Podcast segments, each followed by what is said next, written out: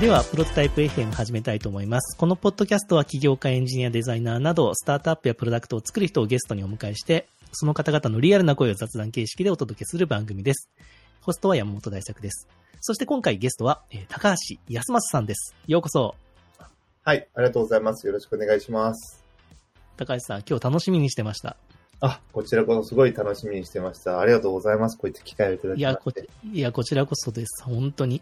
高橋さんとは、あの、まあ、最近もう本当にポッドキャストのゲストに呼ぶ方は、前からのバーチャルランチクラブで、ちょっとお話しさせていただいて、はいちょっとこの人の話、もうちょっと聞きたいなって人を結構お誘いすることが多いんですね。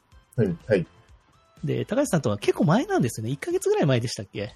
そうですね。それぐらい前にちょっとお話しさせていただいて、はい、ですね。そうそう、本当に15分ぐらいだったんですけど、私はもう高橋さんがそのサービスデザインをされてるっていうところが、すごくあの印象的で、あ、そういう人が世の中にいるんだっていうのが本当に驚きだったんですよ。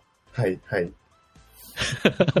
あんまりメジャーじゃない職種っていうのもあるかもしれないですね。はい、まだ。そうですよね。いや、本当にそれが本当に、私はそういう方と会えたのが、会えたというかお話できたのがすごく嬉しくて、はいで、ちょっとぜひなんか高橋さんになんでその今、サービスデザインをされてるのかみたいなところを、はいちょっと深くおお聞きしたいなということで、今回ちょっとポッドキャストにゲストとしてお呼びしました。はい。ありがとうございます。はい。じゃあちょっとまず、なんか高橋さんの簡単な自己紹介をお願いしてもいいですか？はい。えっ、と、私は、えっと、会社で言うと、パーソルキャリアという会社に勤めてまして、えっ、と、そこで、まあ、サービスデザイナーとして、えっ、と、あ、えっ、とですね、えっ、と、すみません、えっ、と、さパーソルキャリアという会社で、えっ、と、しえっ、と、サービス開発統括部という会、えっ、と、部署に所属しています。で、その部署というのは、えー今、パーソルキャリアというのは、いわゆるこう、ドゥーダという転職支援のサービスですね。転職求人サービスですとか、まあ、え、えっ、と、求転職のエージェントサービスをメインでしているという会社になっていて、いわゆるこう、転職っていう軸をや、仕事としてるんですが、私の部署は、転職以外のいろんな働くっていう人を、に対するあの新規事業、新規サービスを、えっとメインで作るという部署になっておりましあ、て、そうなんですね。はいはいはいはい。はい。で、その中で、あの、私は、うんえっと、UX デザイン部という中の、えっと、サービスデザイナーという形で、いわゆるこう、新規事業に関わる、えっと、一番、えっと、企画立案から、えっと、システム開発のちょっと前段ぐらいまでを、えっと、はいはい担当はい。担当しているというところをえーやっているという感じになって。ああ、なるほど。そういう感じなんですね。なるほど、はいなるほど。そうか。じゃあ、パーソルさんもその、まあ、人材サー、いわゆるそのエージェントとか、はいそれ以外でも、まあ、そのキャリア、個人のキャリア形成とか、はい。働く人のキャリア全般周りで、そういう関連サービスをどんどんこれから立ち上げる予定があるみたいな。そうですね。はい。ねそうなるほど、なるほどうん。で、そういうまだ世の中に、なんか価値がないものというか、はい。まだこういう感じだったらいいんじゃないのみたいなところを、高橋さん中心にやられてるみたいな感じなんですかね。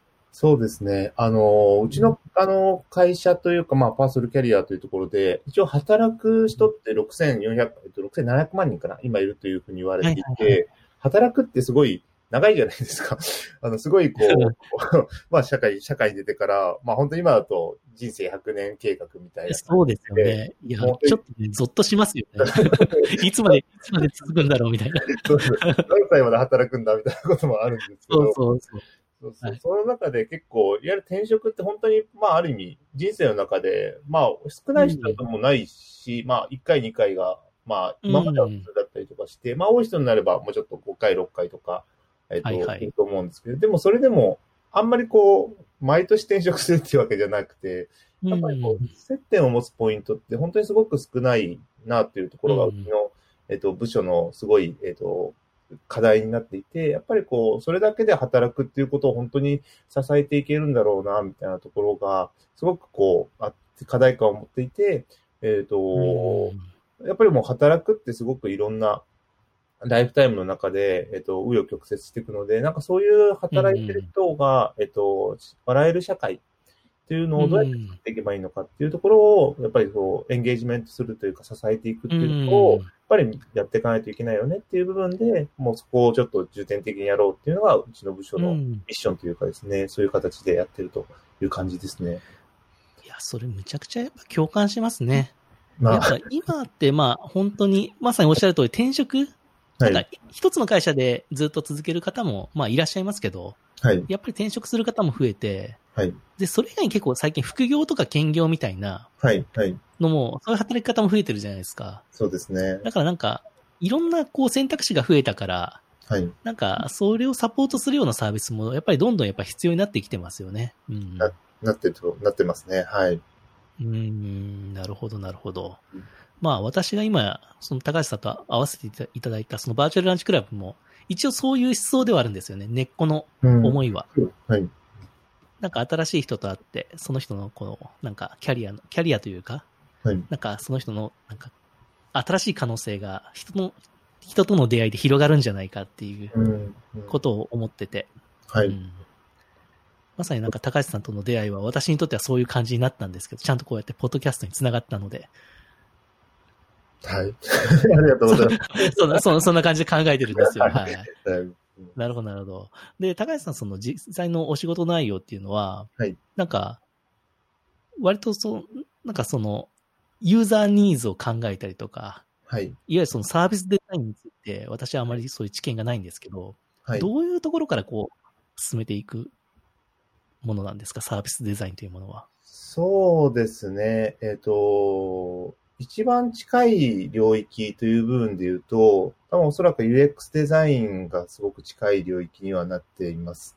要はうんユーザーの人がいて、えっ、と、その人が、まあ、例えばサービス、まあ、ものでもいいんですけど、それをどうやってこう、気持ちよく使ってもらえるのかとか、いうところが、うんまあ、多分 UX デザイナーっていうのはメインで考えられるのかなと思うんですね。例えば、はいはいはい。えっと、なんだ、バーチャルランチクラブも、こう、どうすればもうちょっと人と人との、あの、出会いが、あの、より気軽にできるんだろうとか、その、その,、瞬間をどうやって楽しんで話、あの、話せるだろう。うん多分山本さんもすごい考えられて、設計とかされてるんだそうろですね。そうですね。と 思うんですけど、うん基本は、あのはい、そうですね。かなんか、使う方の感情とかを考えますよね。なんか、はい、はい、その体験という時に、はい。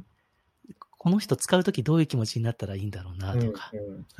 こういうメッセージ来たら嫌だろうなとか、はい。なんかいろんな人の、なんか、この場合はこっちのタイプのユーザーになってみようとか、えーそういうことをよくしますけど、多分そういうことも入るんです、入るんでしょうね、その中には。そうですね。はい。まずそこがある意味中心になるかな、なあの、中心になってまして、うんいわゆるこう、ものとサービスとユーザーのつながりをどう作っていくのか、んどういう気持ちよい体験を作るのかとか、どういう、えっ、と、ペインですね、嫌なことを除くのかっていうところはいはいはい。ですけど、あの、そこがまあ中心となりつつ、前後まで含めて考えるのがサービスデザイナーとしての領域になっていうんうます。んはい。えっ、と、まず一つ目は、えっ、と、後ろの工程で言うと、えっ、と、その体験を作ったものを、じゃあどうやってこう、機能として、えっ、と、サービスとして実装するのかっていうところまでを、えっ、と、つなぎ込むっていうことをやったりをしていきます。というのが、やっぱり前段のこう、デザインですね。いや、人と、あの、サービスが当たるところだけを考えるんじゃなくて、当然バックエンドで働いている人とかもいるんで、バックエンドの働いている人自体がどう動けばいいのかっていうところをですね、そういったつながりとか、特にシステムのつながりとかを考えたりっていう部分の、いわゆる体験から機能にどうやって落とし込むのかっていうのは、うん。割と、えっと、上位レイヤーのデザイナー、え UX デザイナーさんもでも、あの、考えられなくて、あと、エンジニアさんに、とりあえずこんな体験考えたから、よろしく実装しておいて、みたいな感じで、結構、ポンと投げちゃうんですけど、えっと、うん。エンジニアさんとか、あの、プログラマーさんも、いやいや、ちょっと待てよと、要件にどうやって落とし込むんだよ、これっていうふうな感じにうん。なっちゃうのでそうですね、それを。そうですね。同じ言語でしっかりと、あの、うん。わかるような形で共通言語、例えば言語で難しければ絵でもいいですし、えっと、そういった形で何かこう、お互いが、あの、デザインと、えっと、システムというのが、つなぎ込むような、こう、なん同じ共通言語を作ってあげて、あの、しっかりとそこが体験から、あの、しっかりとシステムまでつなぎ込むっていうところを、えっとうん、割とこう、僕らの仕事の後工程と領域としてはやったりというところが一個ありうます。ん、なるほど、なるほど。その時に作るその成果物というか、どういうものでそれをなんか提示していくんですか？え、そうですえ絵が多いんですかね？文章が多いんですかね？えーとですね、えっ、と、最終的には文章に落とし込むのが一番やっぱりわかりやすい。うんなるほど。はい。ただ、あの、山本さんおっしゃられたように、絵というのもすごく重要で、あの、うんやっぱりこう体験っって、その結構言葉に落とし込むのが難しかったりするところがやっぱうんですよね。多いですね。抽象的な概念だとか、感情とかっていうなかなか言葉だけです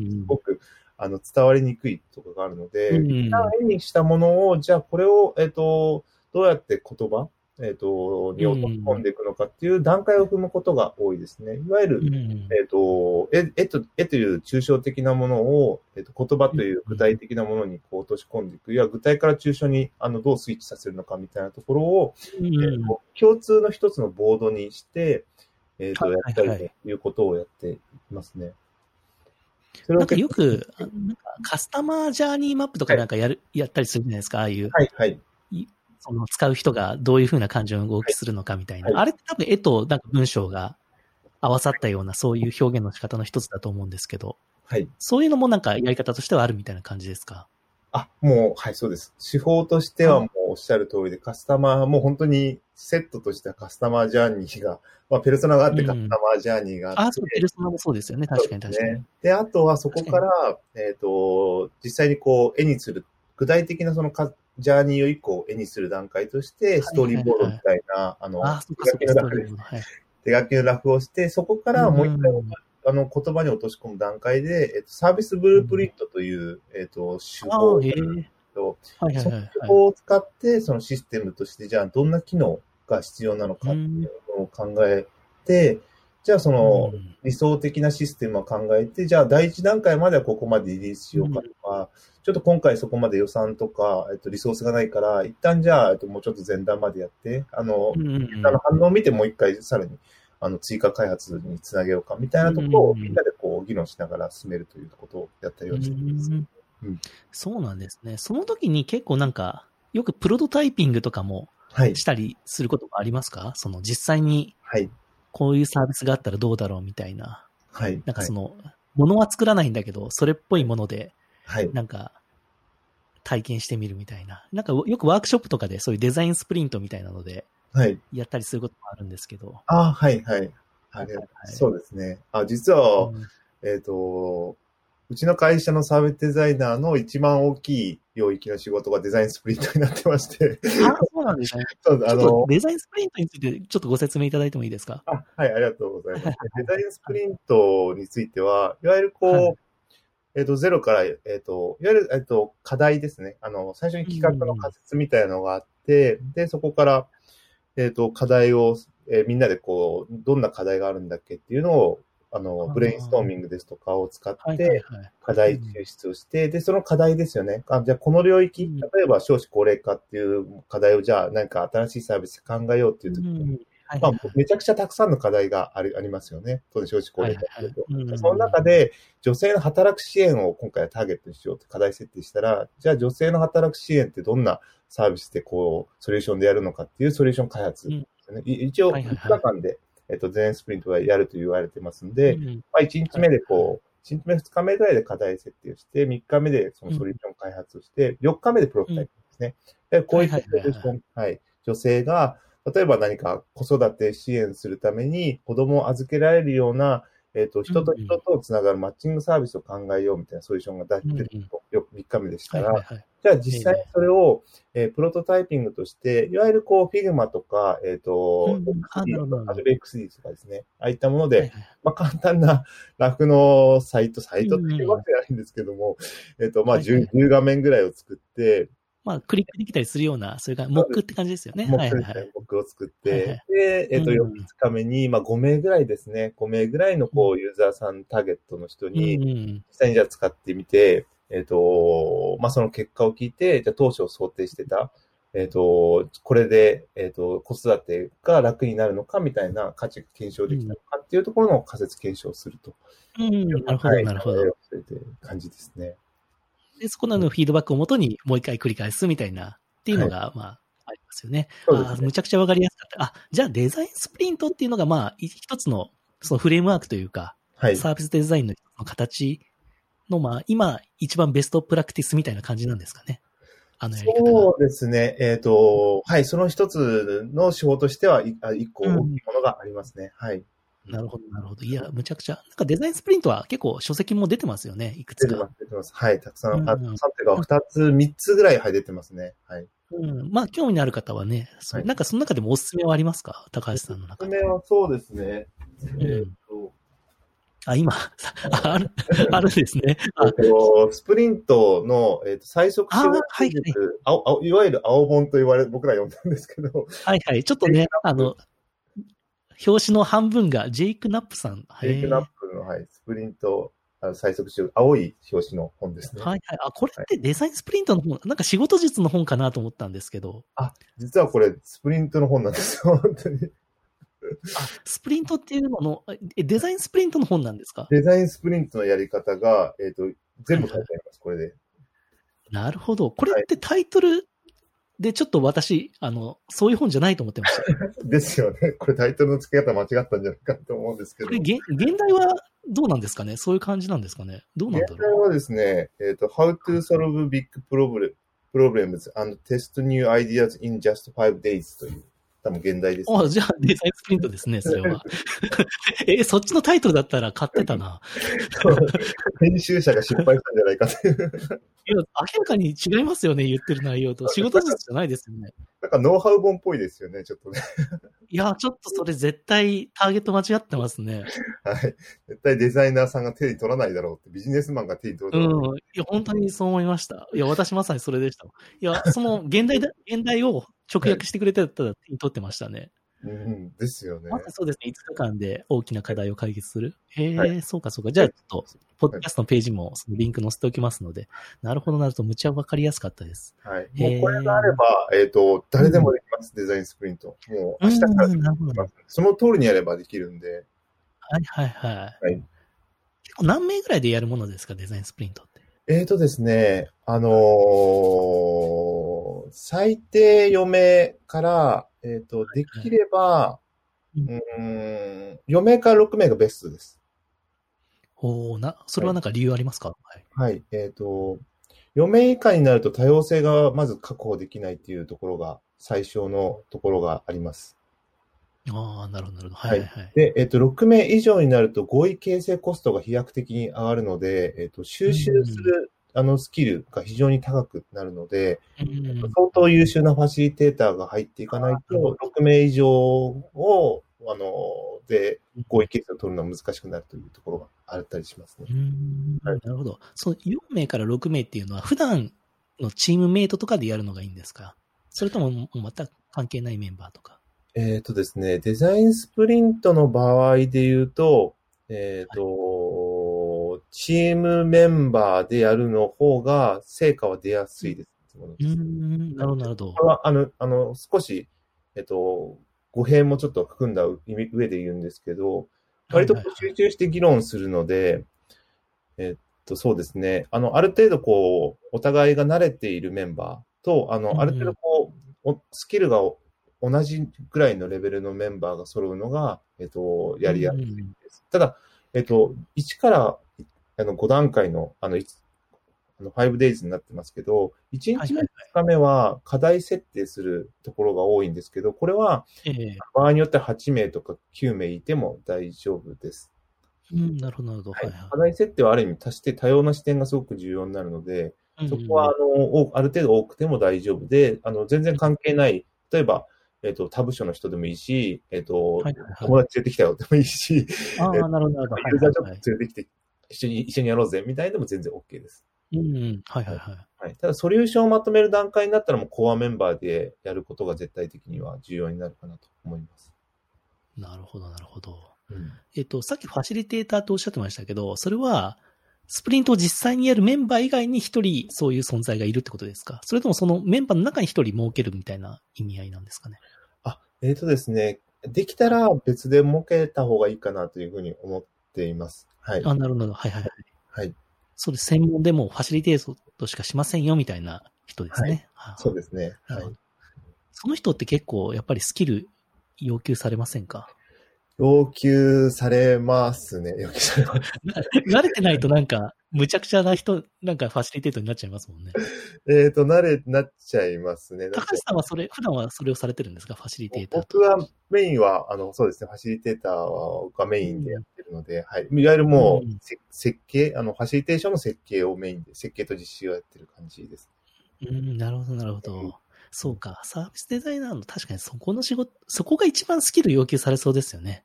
そうですね。そこがたいいいい議論を活発に生み出させるための問いかけとか。そうですね。ああそうありますね。うん。ええそれは高橋さん、どのぐらいで、こう、できるようになっていったっていう感覚あるんですか？そのファシリテートは。ああ、そうです。まだ全然僕も勉強中なので、うん完全にできてるとは言えないんですけど、でもそう、はいはいはい。2年、2年とか、ちゃんとしっかりと勉強し始めて2年ぐらいなんですけど、今、あの、専門で勉強し始めて。で、そこでようやく、あ、こう、うんこうこういうやり方が、あの、うんすごくいいんだなっていうのは掴めてきたかなっていう感じですね。うんうんうん。はい。まあ、最初は本当に見よう見真似で、なんか、うん。何がこう重要なのかもわかんないでやってるけど、やってましたけど、はい。うん。うん。なんか、高橋さんがその、いいデザインスプリントを各チームで行行ってもらう上で、はいそ。のファシリテーターとして、なんか、これ、こういうのはうまくいくやり方ですよ、みたいなのってなんか、ありますか？具体的な手法で。えっとそですね。アイスブレイクとかでも何でもいいんですけど、ははい、はい。えっ、と、そうですね。い。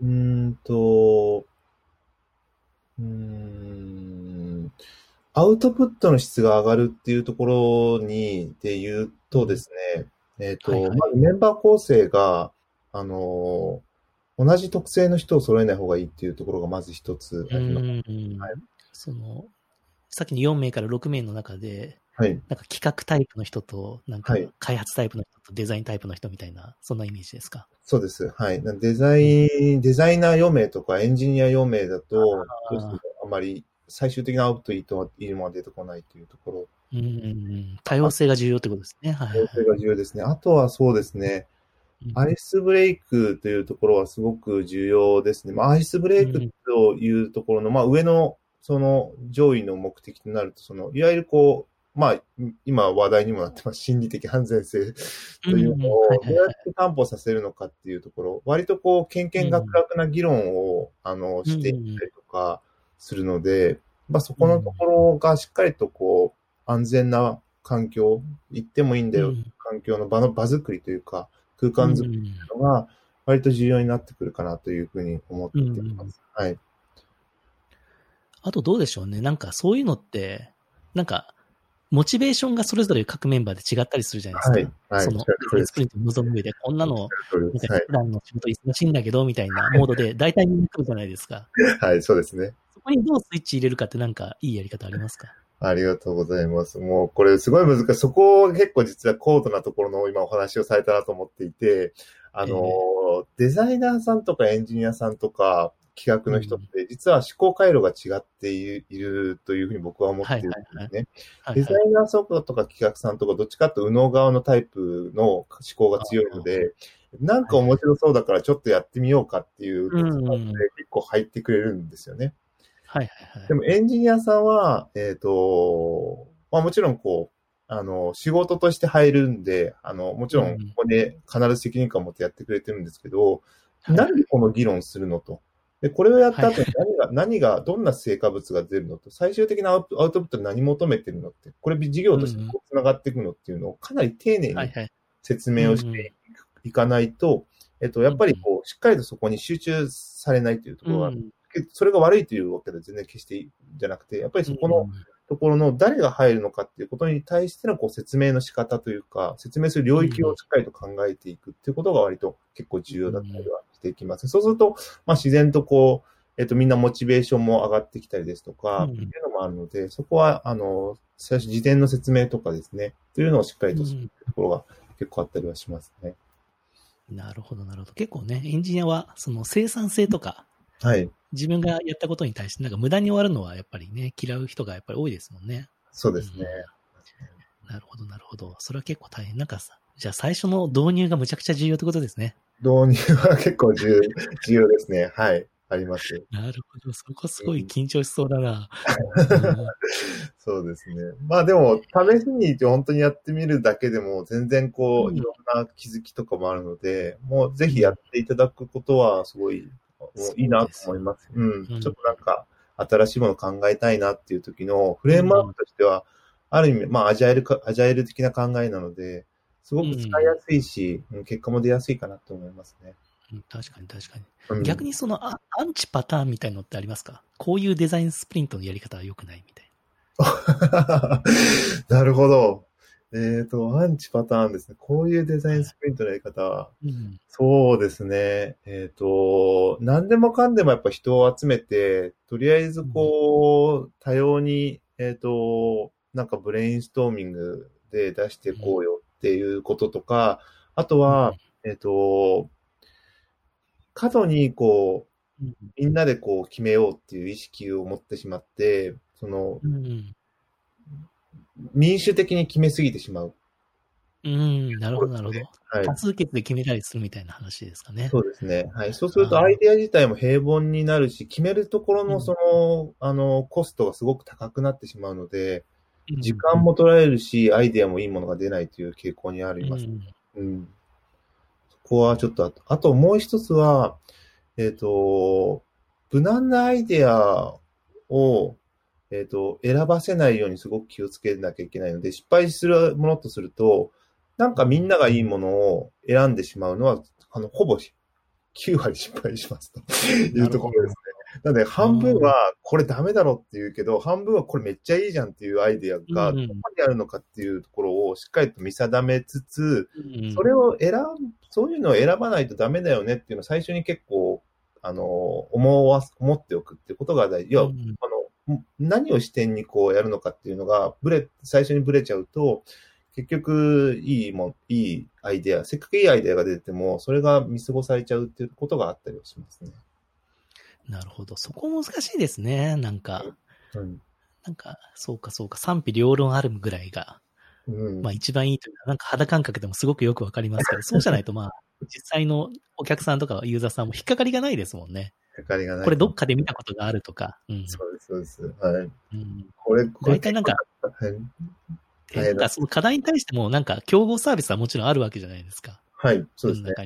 はい。そういうののなんか、成功パターンを踏襲しようとするようなアイディアとかだと、ちょっとやっぱりつまらないですよね。うんつまんなくなっちゃいますね。はい。作り終わった後に本当に、あれ、これってあるよねって言った瞬間が一番ちょっと、すごい力がかけるので、それよりもなんかよくわかんないけど、これなんか面白そうだね。とりあえずユーザーに聞いてみようかっていうぐらいのうん感うんうん覚値の方が全然、やっぱみんなモチベーション出てくると。うんなるほど、なるほど。で実際に、あの、はいそれは、どのぐらいの感覚でやってるって言われてましたっけ？その年に。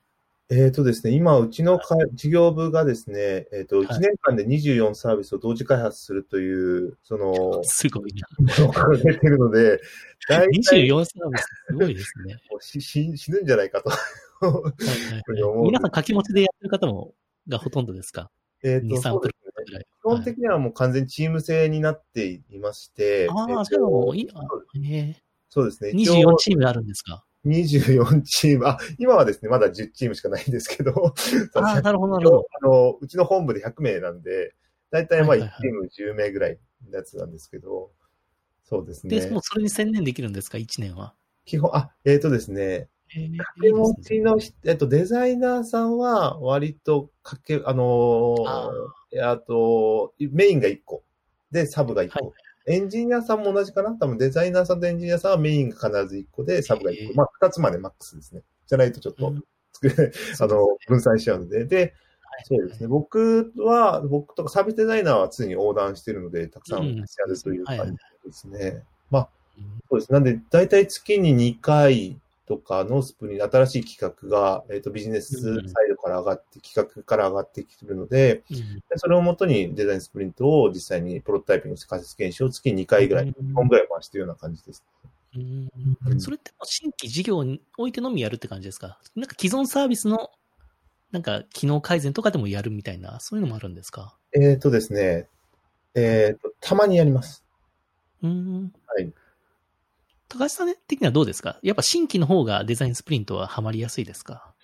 えっ、とですね、いや、新規も、えっ、と、既存も、どっちもハマりやすいは、ハマりやすい、うん、あ、そうですか。ね。はい、ハマりやすい。どっちもハマり。ただ、既存の開発特区は割とこう大きなピボットをするとかいううと、ん、あ、なるほど、なるほど。ここまでパワーをかけてやることが多いので、ちょっとした機能改善だと、あれ、別のこう、手法とかを使って一部なるほど、なるほど。やるということがあったりはします。そうか、そうか。やっぱりガラッとピボットの時とかにやっぱやるものっていう感じなんですね。なるほど。はい。うん、なるほど、なるほど。いや、24サービスか、すごいな。実際にもう、ある程度、もう開発フェーズに入ってるのもあるんですか？実装フェーズ。まあ、そうですね。で、リリースしているので、もうすでに運用しているのが多分6サービスぐらいで、今開発しているのが、うん、えっ、と、4から6ぐらいですね。いや、4、4から、4開発で、まあ2個が、ちょっとその企画、あの、開発に入る前段階でっていう、要件定義しているような感じですね。なるほど。はい、なんか、その、実際に実装版に入れるサービスと、デザインスプリントをして、これちょっとまだだな、みたいな、そこってどういう、どういう判定をするんですか？その、やっぱ反応ですか？えっ、ー、と、はい。えっ、ー、と、ユーザーの反応が一番にしています。そこに設定をしています。はい。はい、ユーザーが実際にこう当ててみて、それが使いたく、あの、それを、あの、本当に、まあ、直接的に使いたいと思いますかっていうこ聞き方はしないんですけど、使いたいという、えあの、本当にその人が本質的に使いたいと思うものがある程度一定数いないと、もうこれはサービスとして多分成り立たないだろうって判断をする形ですね。うん。どのぐらいの母数聞くんですか？そのフィードバック聞くユーザー対象。そうですね。えっ、ー、と、聞く対象は今のところ最低で5名にしてます。5名か。5名だと怖くないですか？でも。そうですね。結構少ない。なんかもうちょっと、もうちょっと聞きたいですよね。そうですね。はい。聞きたいんですけど、はい、ある意味、こう、でもそこはセグメントをちょっと切ってまして、はい、本当にこのターゲットの、えっ、ー、と、この属性の、この年齢のこの人っていう形のピンポイントで集めています。で、いわゆるこう5名と8割で、8割の意見を集約できるという、多分統計が多分あると思うんですけど、ただ一応5名で定性的な調査は、最低としては。もちろん、あの、そこで足らなければ、もうちょっと、えっ、ー、と、もの、たくさんやったりとかするんですけど、一応5名まで最低やってください。そこで、あの、まあ、あの、一定数の評価が出れば、次のステップに入ってもいいですよっていうのを、はい、ゲートとして設けてる感じ。そのなんか、ユーザーフィードバックというか、ユーザーヒアリングするときの、はい。そこもなんか、誘導質問とかもできちゃうじゃないですか。できます。なんか、そこもなんかやり方、やっぱり、こ、この、この感じでやってくださいね、みたいなルールはあるんですか？えっと、一応そうですね。えっ、ー、と、リサーチャーが、UX リサーチャーがいまして、UX リサーチャーがそこはもう、あの、関係のないところでも分断してちょっと設計をしてもらっていて、うん、で、なるべく誘導するような質問を一切入れないというふうにしてます。うん、で、基本的に観察をメインにしてます。その人がどういう動きをするのかっていうところを見て、あ、この動きだったら、あの、ポジティブな反応してるんだろうなっていうところを、うん、あの、やっていきますね。そういう、あの、発展の仕方をしてます。えー、なんか、録画とかもするんですか？えっ、ー、と、録画してます。はい。今の。はい。ちょっと今コロナ禍なので、直接のインタビューが難しいので、オンラインでインタビューします。オンラインで、えー、はい、その画面を見せてもらいながら画面をキャプチャーするとか、そういう感じですかね。どこを触ってるとか。そうですね。あ、直接このプロトタイピングをお渡ししてやるパターンも多いんですけど、最近はですね、プロトタイピングをちょっと画面共有してみていただいて、次どこを押しますとかを聞きながら、えっと、やったりしますね。うん、で、なんで起きましたっていうのを聞いたりとかは、うん、確かにな。意外に、このリンクとかボタン、あ、これボタンなんですねとかって言われること結構ある。そうですね。あ、これ押せると思ってませんでしたみたいな。一喜一憂しますよ、本当に。マジかと思って。そうですね。あ、これ押せるんですか？みたいな。よくよくありありますよね。えーなるほど。じゃあ結構やっぱり実践的なプロダクトのフィードバックがそこで得られるんですね。なるほど。そうか、5名か。なるほどね。結構やっぱ緊張しますね、じゃあそれで。それで8割以上の、はい。ね、いい評価がないと。それでもし得られなかったら、もう一回練り直しって感じですか、そうですね。はい。練り直しになります。はい。そこで得たフィードバックをもとに、えっ、と、もう一回ちょっと短いなんかスプリントを回すのかみたいなところで、それを一応 3,、あの3回までを許容してまして、うんで3回を超えちゃうと、もうちょっとその人の、あの、サービスオーナーというか、プロダクトオーナーの思いが強すぎちゃうので、もう3回で、あの、評価が得られなければ、もうそのその企画はもうやりません。うん。はい。なるほど。最初のその課題設定の部分は、そのプロダクトオーナーが持ってくる課題って感じなんですか？はい、そうです。あの、プロダるほクトオーナーがまず企画を最初に一番最初に企画を立案をしてきまして、こういう方向性のこのサービスでこの課題を解決したいというところを持ってくるというところがあるので、はい、そこの一番最初の課題設定はオーナーが持ってきます。ど。うんうん。うんまあ、大抵はそこが間違ってるんですよね。プロダクトというよりも。と、多いです。いや、多分僕ほとんどそこだと思いますね。プロダクトが良くないってことよりも、ほとんどそこが、ニーズがないってことが多いですもんね。課題がずれることは多いですね。はい。多いですね。すごい多い。9割、9割以上僕ずれてると思いますけどねい。や、もう、もう、その感覚僕もすごい同意で共感します。はい。課題が、うん課題が全てですね。ソリューションはもう本当に1割、2割ぐらいです。課題が設うん、定できですよね。そうそうそう。課題さえうまくいってて、そこのはね、バチンとはまるコンセプトさえはまれば、はい。い基本もうプロダクトはもう自然にできるというか、や、もう本当おっしゃる通り。スーッとスーッといけますもんね。はいうんはいだから、ソリューションのところで悩むってことは、はいなんか課題設定がうまくいってないんでしょうね。そうですね。もう本当そこ、そこにつきます。はい。うんうん、そうですよね。だからそこにやっぱ時間かけるっていう意味でもデザインスプリントはむっちゃ重要なんだろうな。うん、そうですうね。んうん。でも僕も手法としては知ってましたけど、まさにはい、まさかこんな5日間ちゃんとがっつりやってるそういうチームが、はい。しかもこんな大企業であるとは知りませんでした。そうですね。割とこう、オンラインでデザインスプリントって当初できないみたいなことを言われてたんですけど、あの、はいはい本当に早くからオンラインで、うちのチーム自体はもうほぼ完全オンラインの、あの、あ、オンラインでもやってるんですか？出社はほとんどしてないですね、みんな。すコロナ、ごいなコロナ前からですね。はい。それ集中力要しますね。うん、そうですねめっち。ゃ疲れそうだな。疲れたりしますね。なんで割とこう、毎日こう、雑談タイムがですね、30分ですね、絶対あって、みんな絶対雑談するというのをやったりとか してまいや、す。それがないと厳しいですよね。うん厳しいですね。うん、なんか BGM とかも重要そうですね。なんか、あそうですね。なんか音流しながらやるとか。うんはい環境づくりが結構、オンラインは大変だな。ええそうですね。はい。そうなんですね。でも結構そのデザインスプリントってまあその課題を5日間ってことなんですけど、はい。そこまでちょっと取れないんだけどって人はどうしたらいいですか？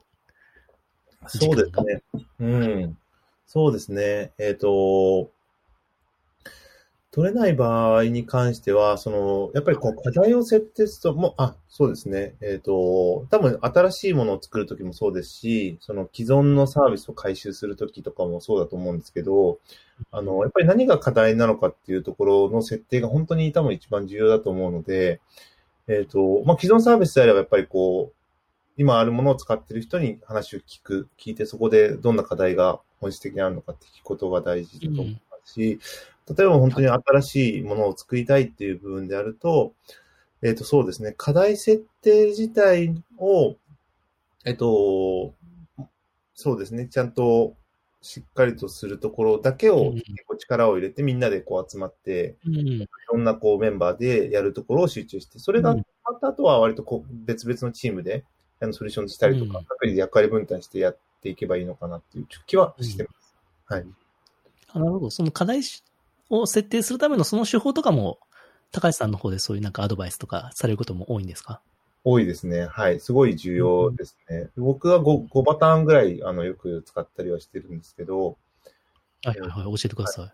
それまあ、あのー多分手法自体はすごいシンプルです。まず、その何が課題なのかっていうところですね。例えば、新しいヘルスケアサービスを作りたいですというところをしたときに、まずヘルスケアって何が当たり前なんだっけっていうみ意味のブレインストーミングをしたりとかします。うんえっと、ブレインストーミングって役に立たないとか、まあ、できないとか、なんかやったけどなんかいいアイデア出ないとか言われるんですけど、うんまあ、それは半分当たりなんですけど、何を元にブレインストーミングするのかっていうテーマ設定がもうめちゃくちゃ大事になるので、そこのテーマ設定をしっかりフォーカスしてやってる。うんうん。はいはいはい。はい。で、次にそれを収束、いわゆるこう発散と収束っていうところをあの必ず繰り返してあのやっていくっていうのがサービスデザインの基本とはなってるんですけど、うんこう、収束の手法のところで、じゃあ、それってどういう、こう、マトリックス、縦軸と横軸で出たアイディアを縦軸で横軸切ったときに、えっ、と、なるんだっけというところをしっかりと設計をします。で、ただ、はいはい。設計の仕方も論理的にこう、例えば、えっ、と、何か人の手手助けになる、ヘルスケアの手助けになるとか、なんかその、なんだろう、手間がかからないとか、あとはなんか、なんだろうな、えっ、と、痩せるとか、痩せないとかというふうな、こういう単純な軸で切ると、あのほとんどいいいい問題設定は出てここないというふうに、あの、うんなるほど。そこを少し、あの、一個の軸を全然別の軸にあえて、あの、要は対比させないってことですね。対比させることはさせない方がいいってことなので、対比させないっていう部分ですね。で、そこからある程度、じゃあなんか面白いこの領域がでありそうだねっていうことをですね、うん。痩せないけどなんかすごいかっこいいヘルスケアってなんだろうみたいなところが軸、証言が出てくるので、じゃあこのなるほど。ちょっとポイントを深掘りしようかって言って、じゃあそこが痩せないけど、えっ、と、なんだろう、えっ、と、かっこいいって、どういう、痩せ、痩せないとかっこ悪いってどういう因果関係になってるんだっけみたいな、こう因果関係をしっかりとこう明記して、うんじゃあどこの因果関係、まあいろんなステップがあると思うんですけど、そのステップのどこの領域を僕らは、あの、止めるのか、えっ、と、ずらすのかみたいなところをやるようなワークをやったりですとか、それがまた 3, 3段目ぐらいなんですけど、で、うん。4段目で、じゃあそれをずらしたりとかやることとか、えーすることによってどんな価値が生まれるんだっけっていうのを価値の本質をつかみに行くようなワークを4つ目でうん。バリグラフなるほど。ワークをやったりするんですけど、で、4つ目でやって、で、最終的に、じゃあその課題を解決すると、どん、えっ、と、どうやったらその課題を解決できるんだっけっていう、一番最終的な問題定義のワークをやったり。うんで、この問題定義のワークは、通常にやると、どうすれば簡単に、あの、や、えどうすれば痩せ、えっ、と、痩せないでかっこよくなるんだっけみたいな問題定義を繰り返しなんですけど、あの、それは絶対アイデアとして全く今出てこないので、どうしたら、あの、1日3分間で痩せないでかっこよくできる、えっ、とあ、なるほどケアのものができるんだっけっていう、例えば軸を切るのか、どうしたら痩せないで、えっ、と、自宅の自分の椅子、座ってる椅子の上の上でっていう。うん。かっこよくできるのかっていう空間を切るのか、そもそもやってなくてもかっこよくなる、あのヘルスケアなんだっけみたいな意味をそもそも変えるみたいな 問題定義をシーンをいろいろ設定していくんですね、当てはめて。そこをずらしたりとか重ね合わせたりとかやって、最終的な一つの、えー、と問題定義にしていくっていうところをすると、うん割とこう、誰もまだ、もしかしたらこれって考えてない問題なんじゃないかと。これ課題ってなんか、あの、ちょっと一見聞くと普通じゃないけど、もしかしたら本質的にみんな求めてる問題なんじゃないかみたいなことを結構あの気づいたりとかして、そこからじゃあそのソリューションを考えようかっていうのは、あの山本さんがおっしゃられたように、そんなにそこからは、あの、難しくないというか、スムーズにうん確かに、確かにそうですね。そこの部分でもコンセプトはできてますもんね、サービスの。そうですね。なるほどね。確かになそんな感じすいましたね。へえ。そうなか、すごい、でも、これはでも、むちゃくちゃ今日は、すごいいい回ですね。ですかねなんかいや、すごいいい回になったと思いますね。なんか、結構このポッドキャスト聞いてる方は何か自分で作りたいとか、はい。まあまさに。に作ってらっしゃる方もいますけど、はい。そういう意味で、まあ私自身もそういう中の一人ですけど、ちょっとね、うんハッとする瞬間が何度もありました。あ、本当ですか？よかったです。かに、そういう考え方で今まで サービス企画したことなかったなと思って。うん。うん。すごくなんか理論として、というかはいメソッドとしてちゃんとはい。高橋さん何聞いてもパッと答えてくれるんで、あ この人本当にやってる人だなと思いました。大変失礼な言い方してますけど。実践的な、その、ちゃんとフィードバックというか、コメントいただけたので、はい。いや、今日はむちゃくちゃ参考になりましたね。あ、本当ですか？よかったです。これちょっと、もう一回ちょっと、ぜひまた、ちょっとあ、また、ちょっと別のテーマはい。で、うん、今日はちょっと導入って感じでしたけど、はい。はい。ちょっとまた別テーマで高橋さんにいろいろお聞きしたいな。ちょっと僕もサービスデザインとかデザインスプリントちょっと本読んで、はい。勉強して、もっと聞きたい部分がちょっと出てくると思うので、はい。ぜひぜひ、いやもし、あいやの、よろしければ読んでいただければ、いつでも、はい、かけていいやいや、ただきます。はい。いや、どうでしたか、高橋さんは？おお話しされてみて。